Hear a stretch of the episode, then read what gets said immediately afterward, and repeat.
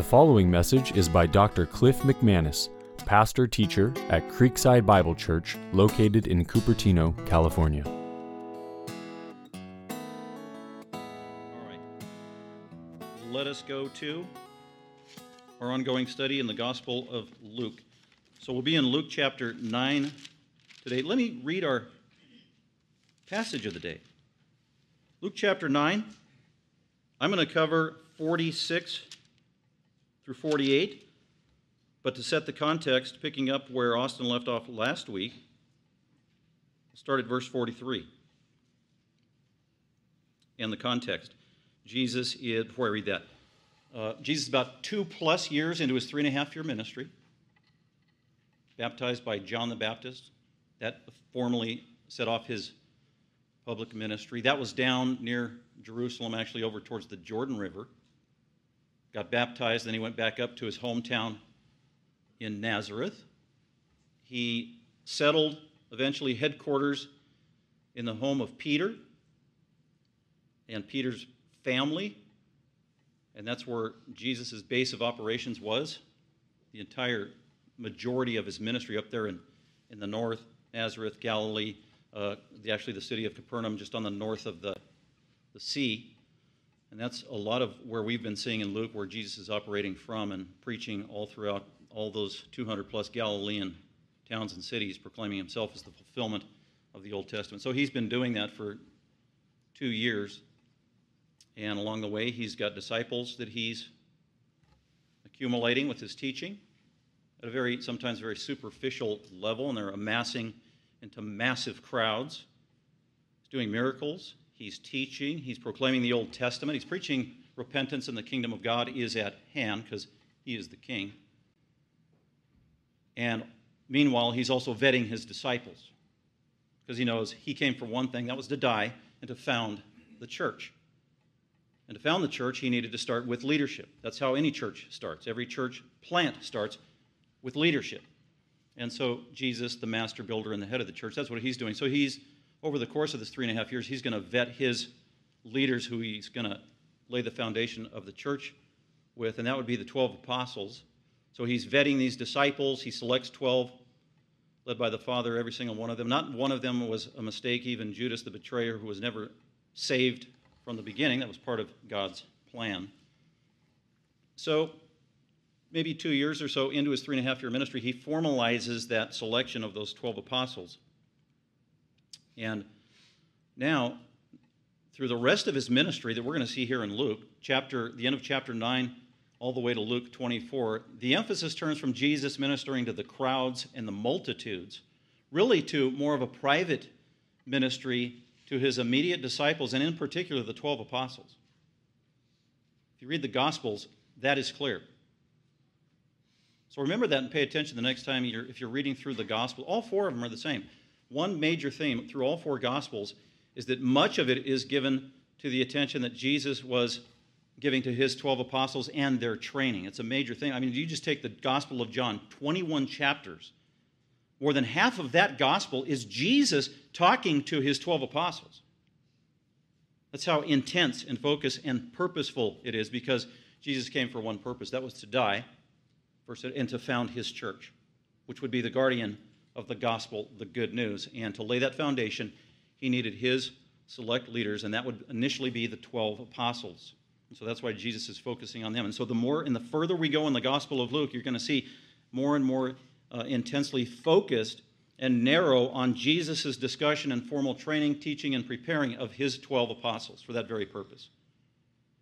So there was a major shift when we got to uh, a few weeks ago where Jesus had spent two years preaching in all these towns in, in the city of, or the region of Galilee. And then when he decided he's going to leave here and get away from the crowds, and remember, go up north to Caesarea Philippi and where Mount Hermon was in the furthest part north in Israel that you could go at the time. And he took his 12 apostles away from the crowds, 40 miles away from the Sea of Galilee to get away, to be isolated, to give them specific teaching, where he asked them that pointed question who do men say that I am? And Peter said, Thou art the Christ, the Son of the living God. That was a major shift in the ministry of Jesus Christ and also in the Gospels as you're reading it. And you need to notice that. That's a pivot point. That was significant. And then he commended Peter for making that proper declaration that God the Father revealed that truth to him. Then he comes uh, in Caesarea Philippi. We saw that uh, soon after that, Jesus takes Peter, James, and John, his inner circle, and they go up again to a mountain there in Caesarea Philippi, the Transfiguration, preparing them for the Exodus, his death. And then Peter, James, and John come down from that mountain, and then Jesus goes back now and he's heading to, for the last time, his hometown of, or the home region of Galilee. And for the last time, he's going to go back to headquarters there at Peter's house in Capernaum. He's going to spend some time there, do a little bit of ministry, and then now he's got his eyes focused on one thing, and that is the cross. That is Jerusalem. And that's going to take us to the end of Jesus' three and a half year ministry. Uh, and so the, even the theme in Jesus' preaching changes. Where for two plus years, it's to the masses, it's general. Repent, for the kingdom is at hand. He is the king. And then with that encounter he has with the apostles that changes everything and redirects the emphasis of his ministry, the focus is now on training his 12 apostles. And also his message changes in terms of the emphasis of it, where he declared to Peter, Yes, I am the Christ, the Son of the living God, and I am going to Jerusalem to suffer and to die and to rise again. And that's when Peter said, No, you're not. And he grabbed Jesus, and then Jesus rebuked him and said, Get behind me, Satan. You're undermining God the Father's plan.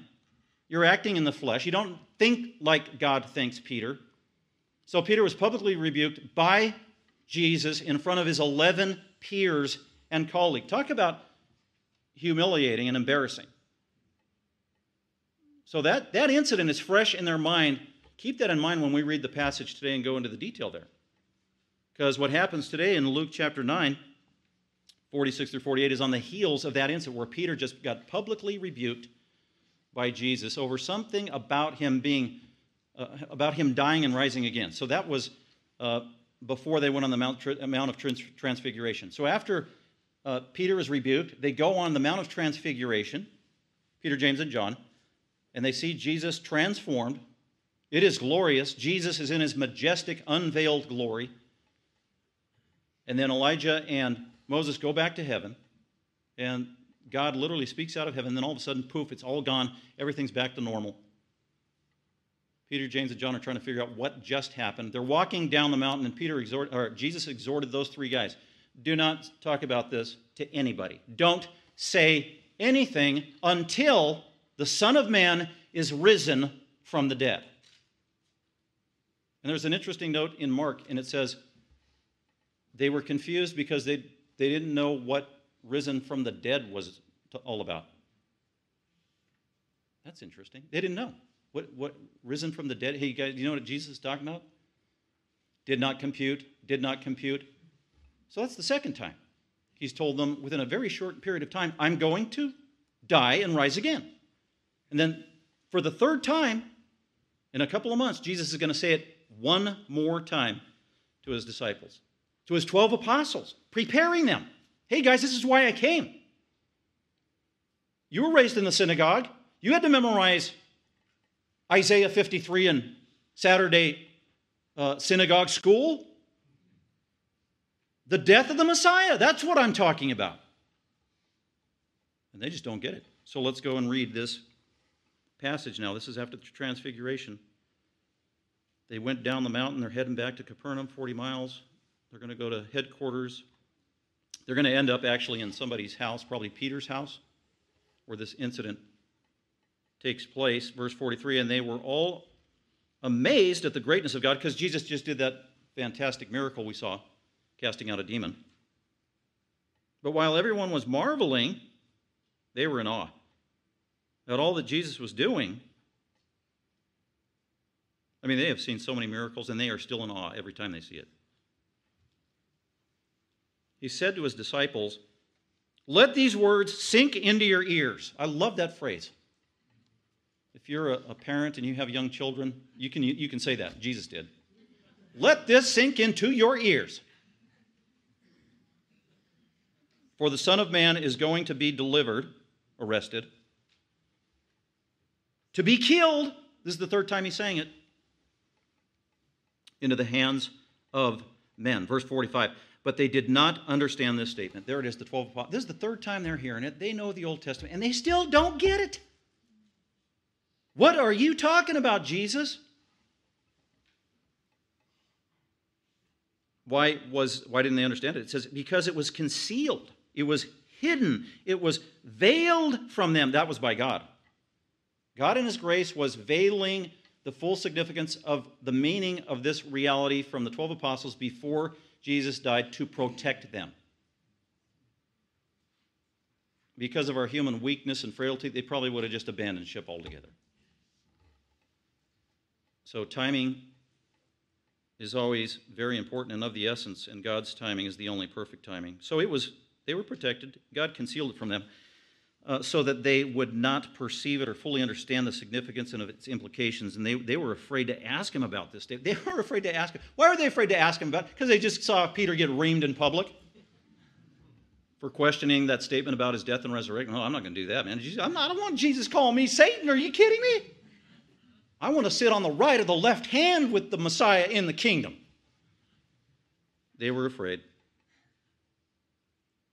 So, as they're walking down the mountain, walking down the road, going back to Capernaum, a conversation breaks out with the 12 apostles, probably the 12 apostles. And an argument started uh, out among them as to which of them might be the greatest. I don't know, does this ever happen in the back of your van if you're a parent and you have a bunch of kids? Um, an argument started among the apostles as to which of them might be the greatest. Can you imagine? I mean, just meditate on that. No, I'm the greatest. No, I am. No, I'm the greatest. No, I'm the I'm Jesus' favorite. No, he likes me better. No, he likes me better. No, I'm going to sit closer to him in the kingdom. No, I am. That is literally what this is. These are grown men. Sound like self-centered teenagers. These are grown men who've been with Jesus for over probably two years. This is not the first or the only time that they were doing this. And there's a reason for it. They knew Old Testament truth. They knew that there was a coming kingdom that was going to be on the earth. They know the Old Testament. They've read it, the prophets. It's clear. There will be a kingdom literally in the future on the earth where the Messiah will reign, and he will reign, and he will have those who co reign with him who will be co regents. And there is somewhat of a hierarchy of who will rule with the Messiah on the earth. So they're into rank.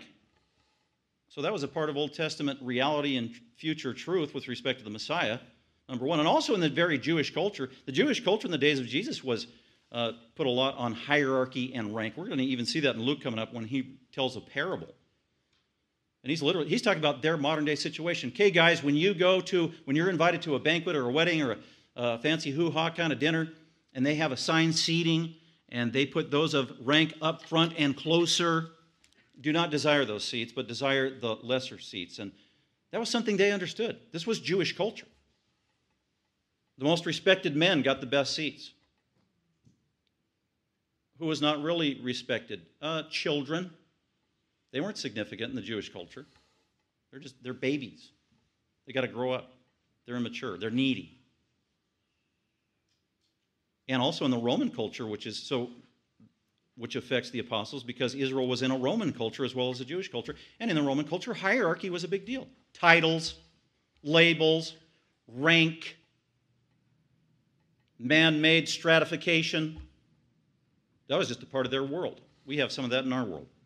So that's their frame of mind, that's their mindset.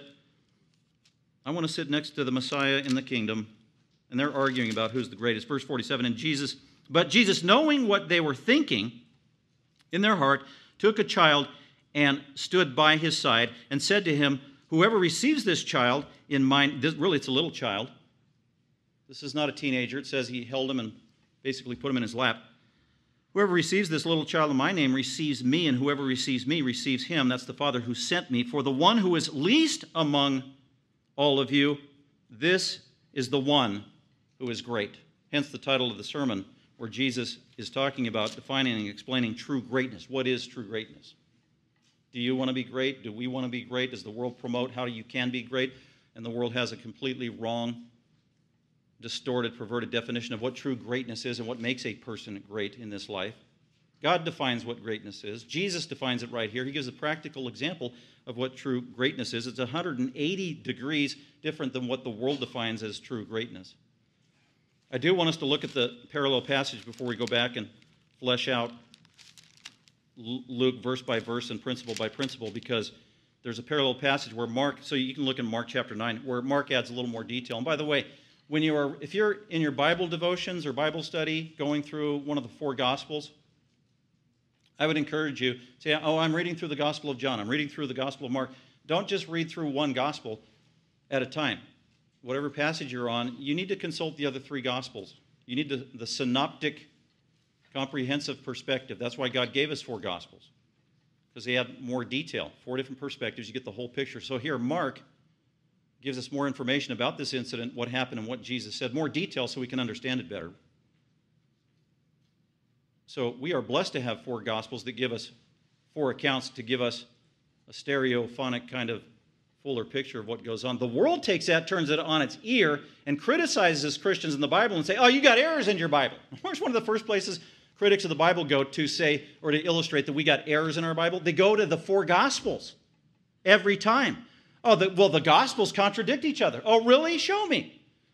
And they'll, they'll go, they'll take Mark. Oh, well, Mark said this in Mark chapter 9, and Luke didn't say that. That's a contradiction. Well, no, it's not. Mark's just giving us additional information. Mark wasn't being exhaustive. Same thing with Luke. They had different purposes, different perspectives in telling their story, so they are going to say different things. And they don't contradict, they actually complement one another. There is no contradiction.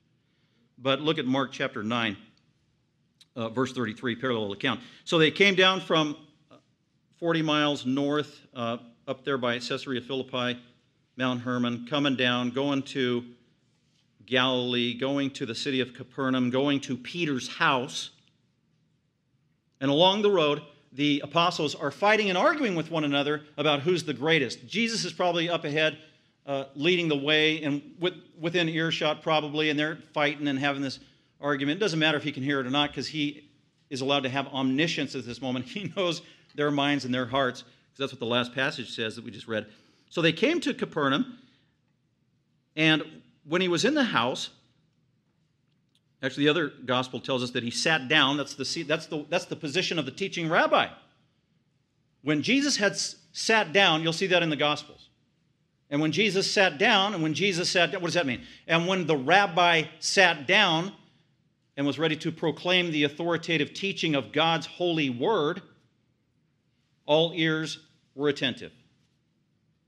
So Jesus is getting in rabbi mode in Peter's house, and then he has a seat and he's ready to give a formal lesson. Very practical lesson. Um, when he was in the house, he began to question them. Great teacher. Before he starts spewing information, he wants to see what they think. That's effective teaching. We got to see where the plumb line is. That's where we start. So he began to question them. What were you discussing on the way? He knows the answer, by the way. Great question. Verse 34. But they kept silent. There it is. They didn't want to answer. They knew they were guilty. They had been exposed. Peter just got reamed. They want to be the greatest in the kingdom. Zip. They kept silent for on the way. They had discussed with one another which of them was the greatest. Sitting down, he called the twelve and said to them, If anyone wants to be first, he shall be the last of all and servant of all. Taking a child, he set him before him and taking him into his arms. There it is. It's a little child. And he said to them, Whoever receives one child like this, in my name receives me, and whoever receives me does not receive me, but him who sent me. So Mark gives us a little bit more information. This is in Capernaum. This is at Peter's house. This is a small child Jesus takes. Uh, Matthew tells us that Jesus called the child over. This is in Peter's house. This could be Peter's son, for all we know. Peter had a family. Peter was married. Peter's uh, mother-in-law probably lived in the house or nearby. And he calls a young child, no doubt one of Peter's sons.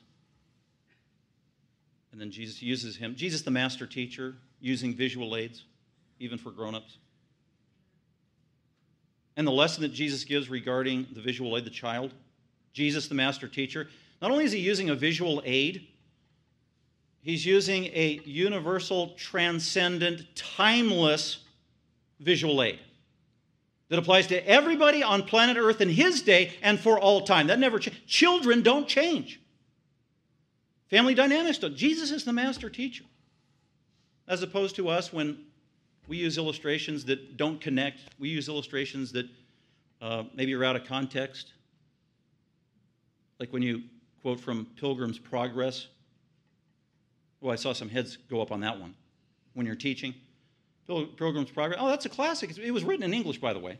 It's an English book. And when you go over to India and you're in a small village in India and you quote that, that doesn't work. You go to Ghana or in Africa and quote that, that doesn't work. That's uh, ethnocentric. It's very small, limited in its appeal and effectiveness. You can quote Pilgrim's Progress, but not, not Jesus the Master. These are universal applications uh, many times. He did use local applications, but he's the master of the universal ongoing application. That's why he said this 2,000 years ago, but this applies and is relevant to every single one of us. We can understand. This is a simple illustration. Every one of us can relate to this. A little child. Well, I don't have any little children. Well, you were a little child at once.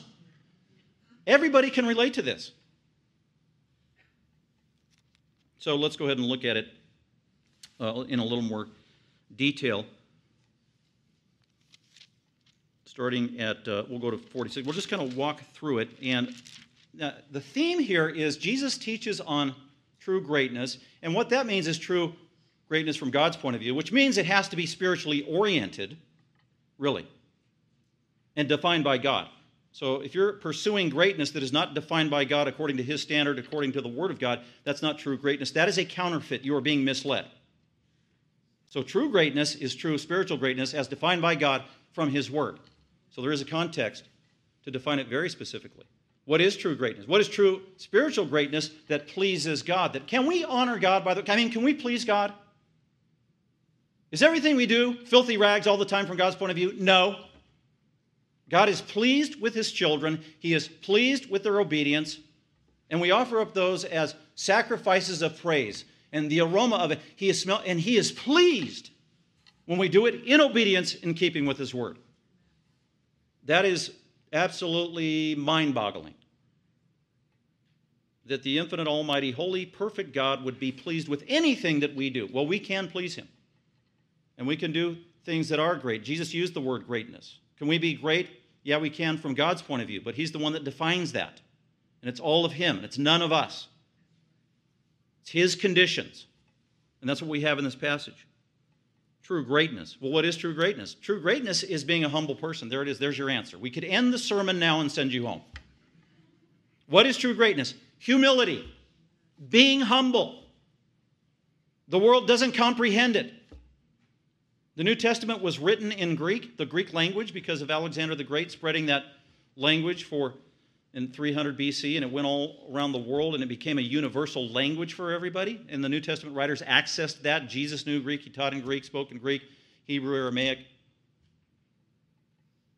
And the New Testament writers utilized the language of the day, Greek, to communicate spiritual truth. But prior to the New Testament writers and apostles, uh, all these Greek words had different meanings and nuances and a different vocabulary and different associations, different worldview, different context, meaning all the Greeks that came before Jesus and the disciples, with, with respect to their vocabulary and their index of words in the Greek language. Some uh, were synonymous. There was some carryover in terms of the meanings, but there were words that the Greeks, the pagan Greeks, the pagan great philosophers, Plato and Aristotle and all those guys, Socrates, and on and on, all the way up until New Testament times. They spoke in Greek, they wrote in Greek, they were erudite, but there were some words that the New Testament writers used and Jesus used that the Greeks, they didn't even have words for those. These Greeks, they didn't even really have a word for humility or hum- humbleness.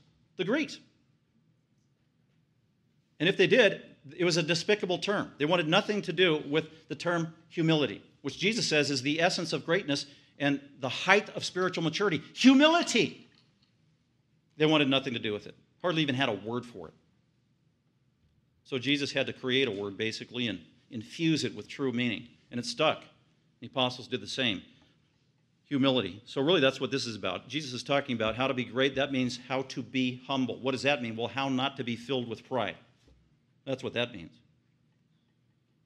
And here's his lesson. He's focusing, again, like I said, on the apostles. It could be the 12 apostles in Peter's room. Maybe that's their seminary classroom for the day.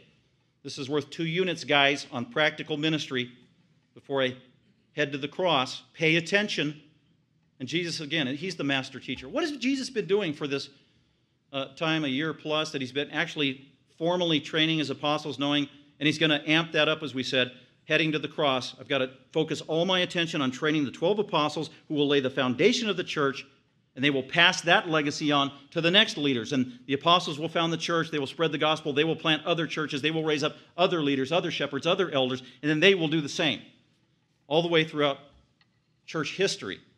And that's why you've got to invest and make a priority of training spiritual leaders. And that's what Jesus is doing. This is seminary. And Jesus' seminary education and training was absolutely unique because it was a comprehensive education. It entailed the training of the whole person. Let me remind you of how that is so and how that is in great contrast to how we train people typically today in any field, but in, even in the ministry of the emphases of seminaries historically and what they have been given to. Not always in keeping with how Jesus trained men for ministry. Uh, just three areas of training, and it plays right into this. Three ways that Jesus trained his 12 apostles. Number one, he trained them in theology. This was didactic teaching. This is preaching. This is teaching. That was a part of training. Training is not synonymous with preaching. Training is not always synonymous with teaching. Verbal teaching is one form and facet of training. Training is the big picture. You train in different ways. You train verbally with proclamation, you train by uh, showing people how to do things, and there are other forms by exercise, those kind of things. So Jesus trained his apostles by giving them theology, by preaching and teaching. That was absolutely essential. This is the content and the body of knowledge that they needed. That's one way that he taught or trained them. We see that all throughout four gospels. Jesus the rabbi, Jesus the preacher, Jesus the teacher. Jesus came preaching and teaching, says Mark 1:14. That's what he did. But that wasn't it. Jesus trained by verbal teaching, but number 2, Jesus also trained by modeling. This is huge. He trained by modeling. Uh, the just a key verse or saying of Jesus regarding that first method of teaching, where we say that Jesus trained by verbal teaching. Uh, key verse might be where Jesus said, It is written, it is written, it is written, it is written. That was one of his favorite terms. What was he doing? He was quoting the Old Testament, expounding Scripture. They absolutely needed that, that formal teaching. But he also did training by modeling, and some of his key phrases on this element or component of training these men was follow me. Follow me. That was part of the training. Follow me. What does that mean? Come watch. Come investigate. Shadow me.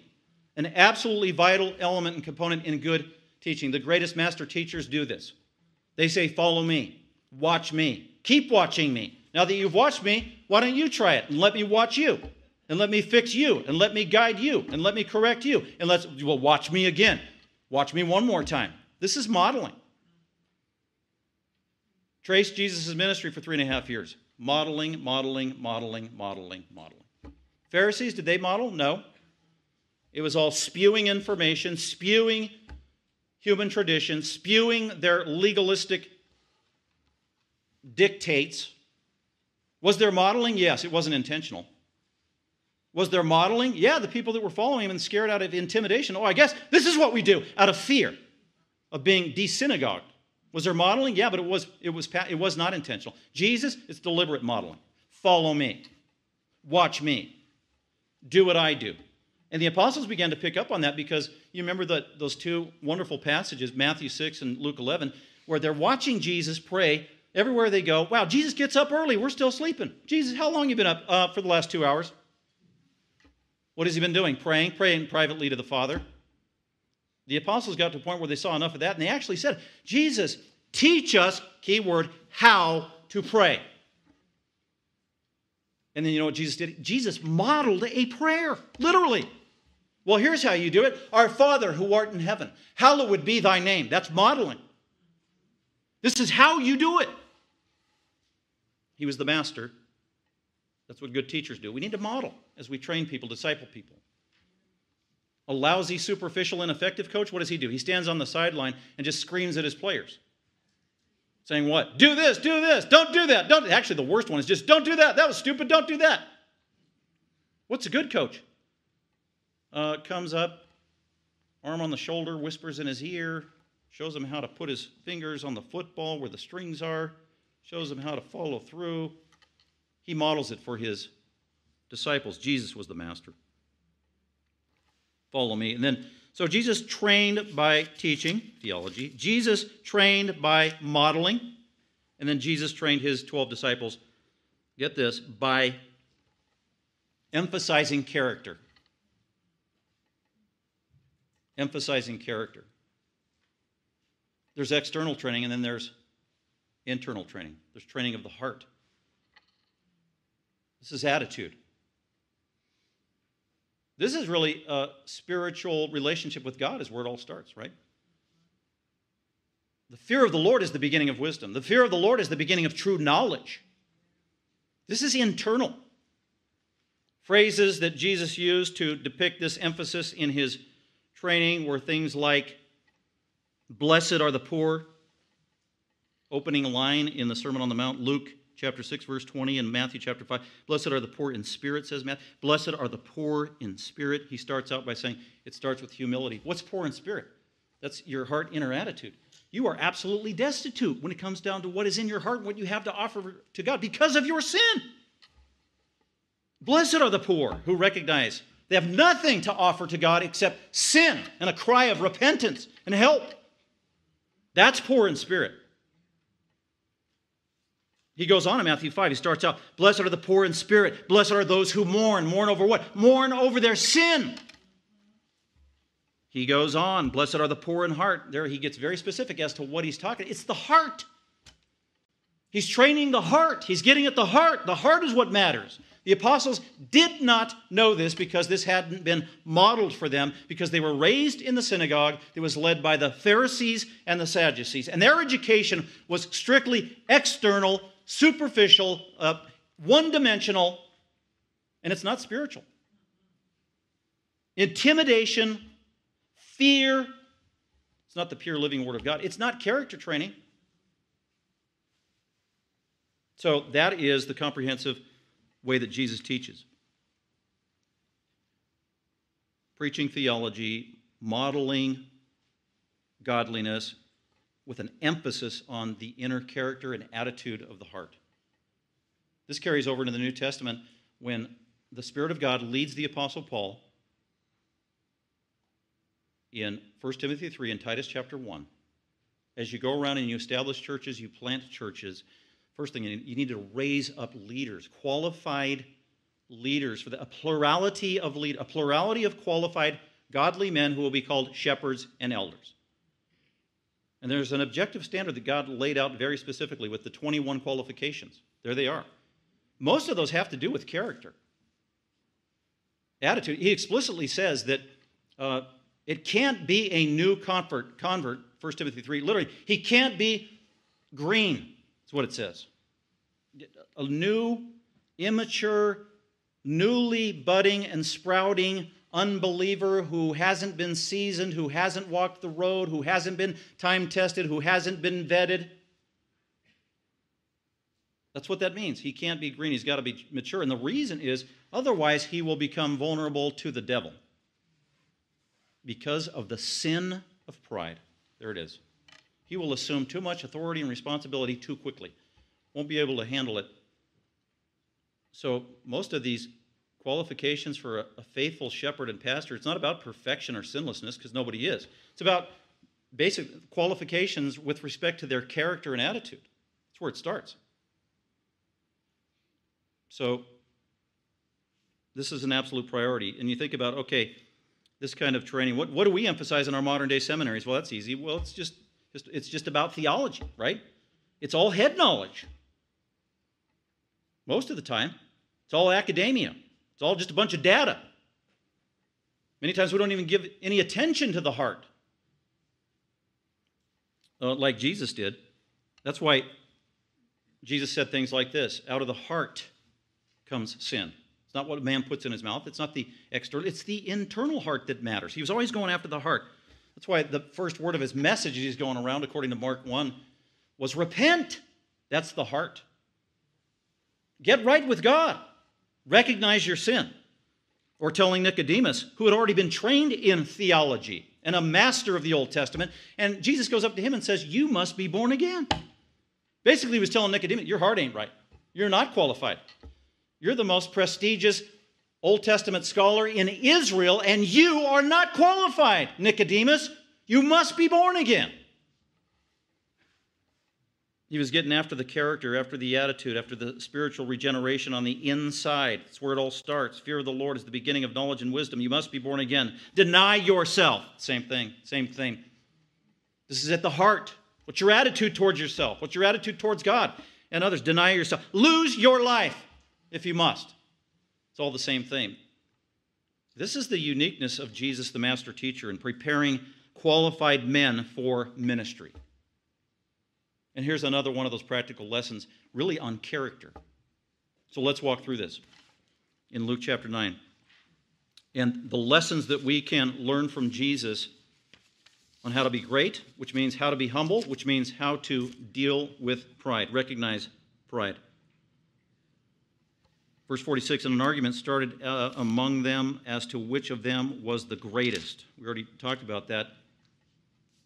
And I just want to stop and pause and think what in the world could they be, ta- be possibly talking about with each other? I mean, just the gall, but we do the same thing. But they had some things that uh, made them somewhat elite that we've already read. Maybe it was, who knows what started this thing, but it is as they're coming down the mountain going down the road. We don't know how long they've been gone. The other nine disciples like, wait, Jesus and Peter, James, and John have been gone a long time. Where are they? And then they come down, and they are probably just giddy and happy and upbeat as could be. And Peter, he is strutting after getting whooped by Jesus. He's back, confident, big strides. And what it made it all the more annoying, well, the other nine, they weren't chosen. Boy, and that wasn't the first time. This, boy, this is a repeating pattern. Earlier, when Jesus did that miracle, he took Peter, James, and John in the inner room. The other nine, they're left out. Did you see that awesome miracle Jesus did? No, I wasn't invited. And it, happens again. So this happens repeatedly. So we know already there's this inner circle. Jesus has his favorites, they might be thinking. And then Peter, James, and John coming down the hill, they saw the transfiguration, and they aren't allowed to talk about it. They got a gag order. They've been muzzled. Hey, what happened up there? Can't tell you. Can you imagine? And they're just jabbing at the other night. Can't tell you. Jesus told me I can't tell you. So that didn't help. So they're arguing about who's the greatest. Or maybe they are arguing about who's the greatest because recently we saw the beginning of chapter 9. Jesus said, verse 1, it says, Jesus gave, he called the 12 apostles together and he gave them, get this, power and authority over all demons. Wow. That is something to boast about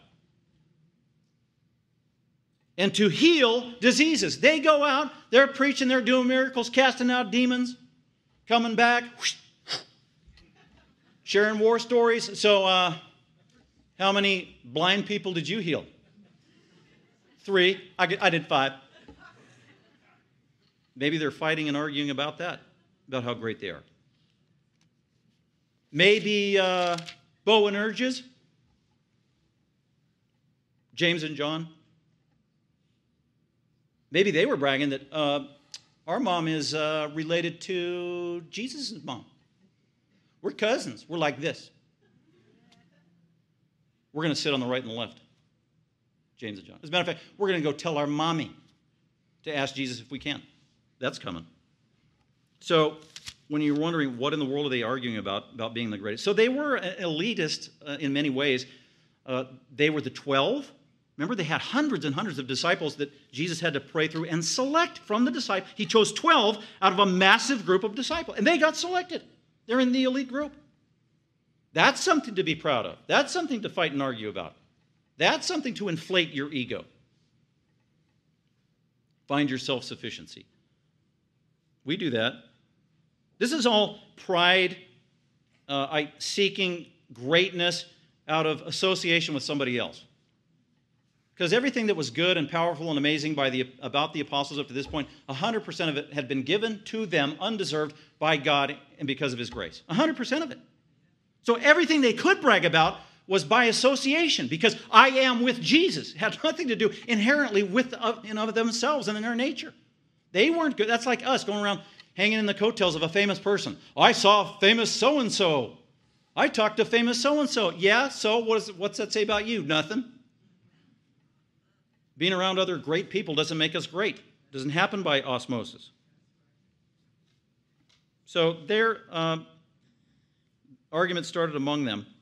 And so let's look at these lessons on pride as we walk through. Things that pride does, and the first one is based on verse 46, is that pride brings disunity. Pride's, pride divides things.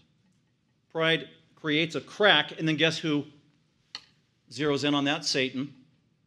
That's his strategy. Boy, I need to find a crack. I need to find a I need to find two Christians that are squabbling in the church, and then I will accentuate that, compound that, take advantage and manipulate that. Oh, I'll find a teeny little crack of a suspicion between two leaders in the church. I can even do more damage. Disunity.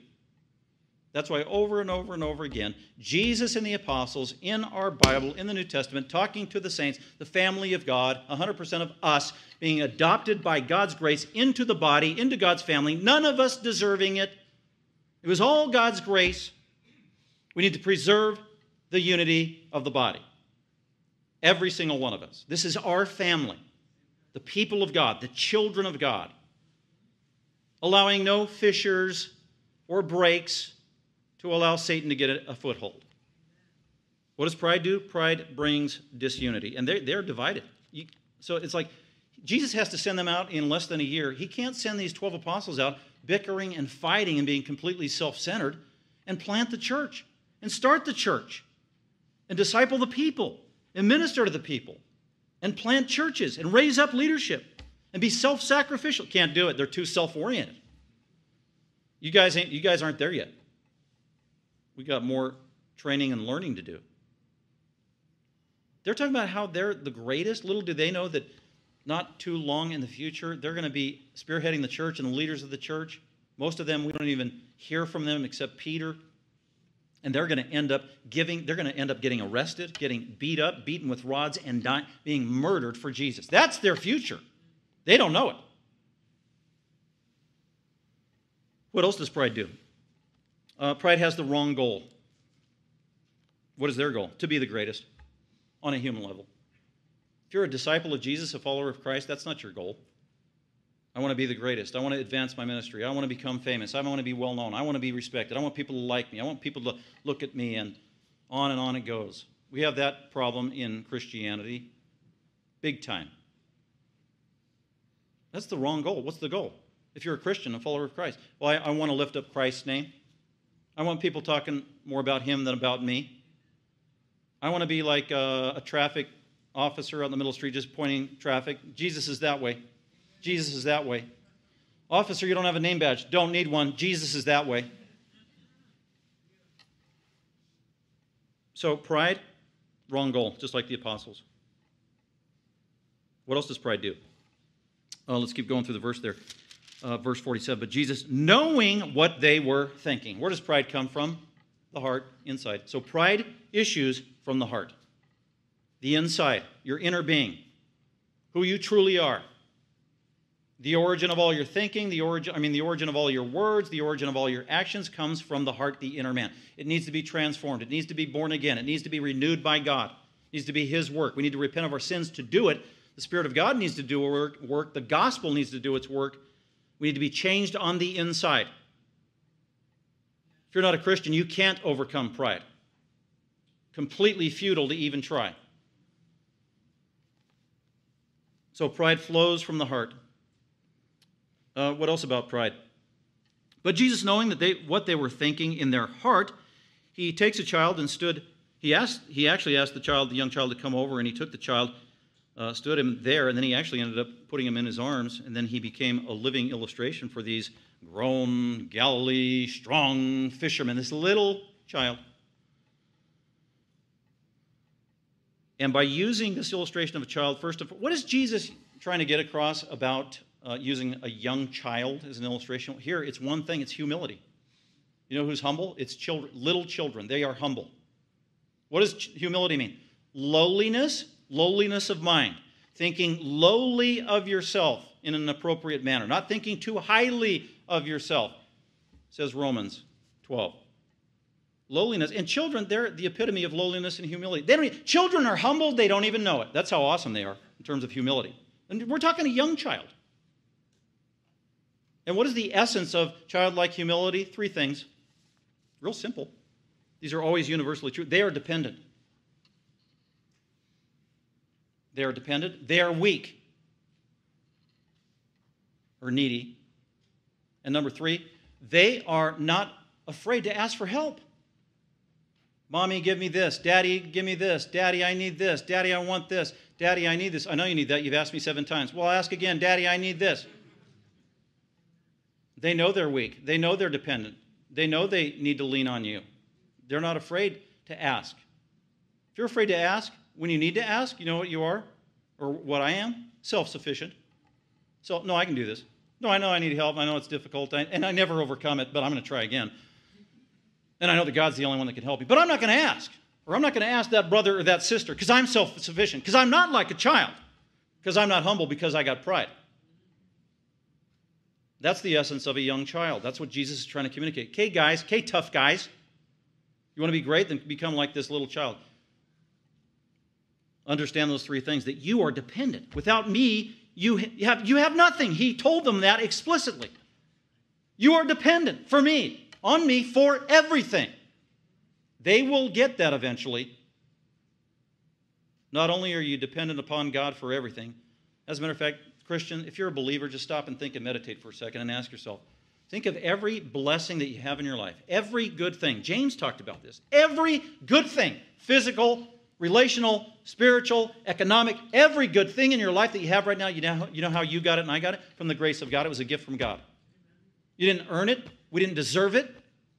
It's a gift from God. That's what James says. We are dependent upon God. And then think about all the attributes about you that are good, or at least that people say are good. In terms of your winsome personality, you're a peacemaker, you're an encourager, you're this, you're that, you're handsome, you're good looking, blah, blah, blah. And if it's true, Where'd it come from? God. You are 100%, I am 100% dependent upon God for every good thing we possess. And to breathe your next breath, we are all dependent upon God for that next breath. Children are dependent and they know it. Children are weak. We are weak. We are frail. Every single one of us, even Christians. We are finite. We're in fallen bodies. We're in a fallen world. We have sin living in us constantly and continually, warring against our soul. We are weak. And we're in the process of decay on a human level. We're not getting better. On a human point of view, from God's point, we are weak. And we need to lean on God. And that's why Paul tells us and encourages when we are weak, he is strong. He is our sufficiency. Which takes us to that third point about a little child. They ask for help. So, Christian, I just want to encourage you today if you're a believer, you're a Christian, you got a hardship, you got a trial, you got a battle. It's weighing you down, you're discouraged by it, you're depressed, you're frustrated, you're about to wave the white flag. Stop, think. Who have you told about this? Who have you talked to and asked for help? Starting with, have you really asked God for help in this area? And many times that's easier for us to do. But you know, many times God's answer is, okay, you've told me, now go tell her. Become vulnerable. Put yourself out there. Swallow your pride. Go tell your brother about it. Go tell the appropriate person about it. Fess up. That's what Jesus is getting at. If you don't do that, you are self sufficient. That is pride, the opposite of humility. James chapter 5 says that the saints, are you struggling? Are you hurting? Are you sick? Are you depressed? Go call the elders. Tell them about it. What's one of my favorite things in the world? When one of our members comes to me and the elders asking for help. I love that.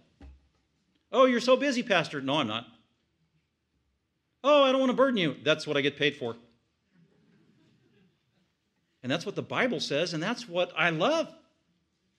So, looking back 15 years at GBF and CBC, thinking, mm, our people don't ask for enough help. Why not? I don't know the answer. Maybe we need to be reminded of what Jesus thought about it. Don't be self sufficient. Ask for help. It doesn't have to be the pastor, but maybe start with a fellow brother. Trust it. It's got to be a believer who can give you the right answers from a spiritual point of view. But your elders, absolutely. If you're a member, they're your shepherds. God put them there for a reason. Go ask them. At a minimum, I don't need to solve all your problems to be your psychologist. What does it say in James 5? Pray.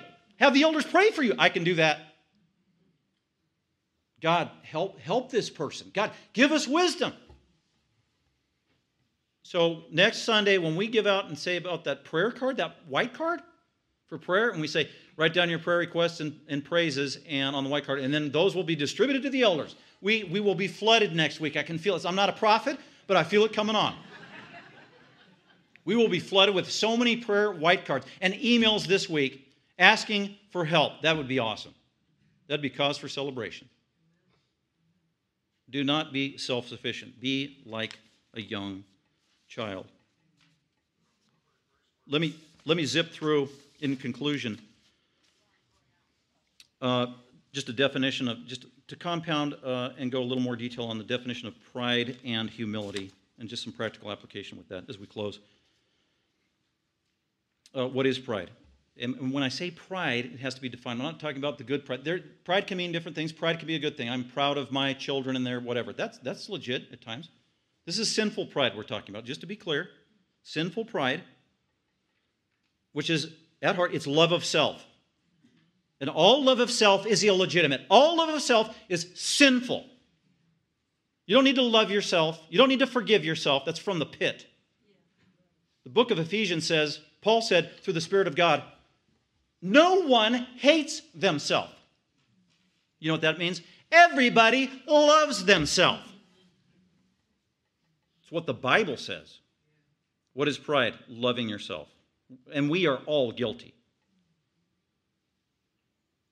Question Don't answer out loud. Do you struggle with the sin of pride? Don't answer out loud. I'll answer it for you. Yes, you do. and so do I. When it comes to a diagnosis from the Bible about pride, pride, man, that's where it all starts. Pride was the first sin. Pride is the devil's sin. Pride is the root of all of our sins. Every sin we commit flows from pride. Pride is all about self. Why do we sin? It's all about self, pleasing self, satisfying self. God literally says in Proverbs and many other places, I hate pride. God hates it.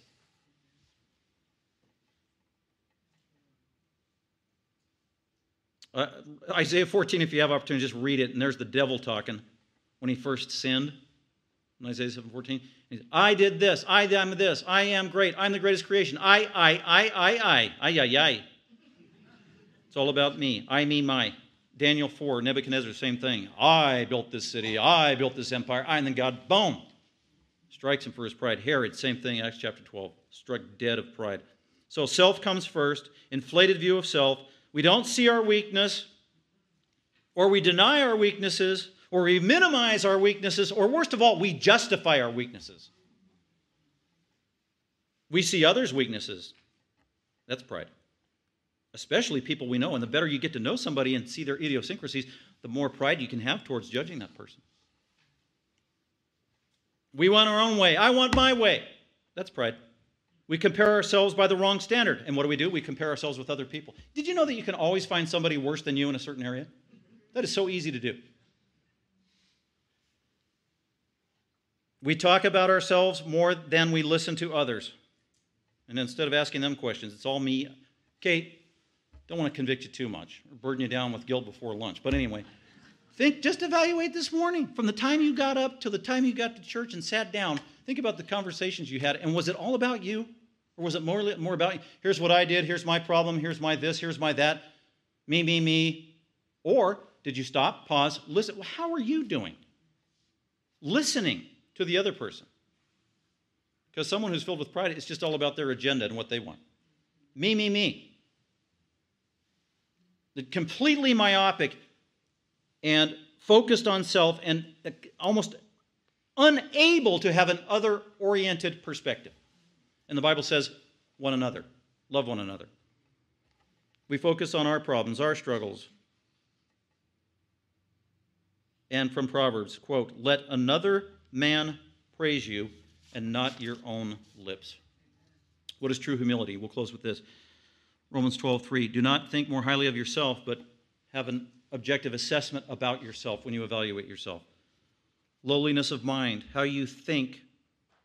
It's a heart issue. Humility is the opposite of pride.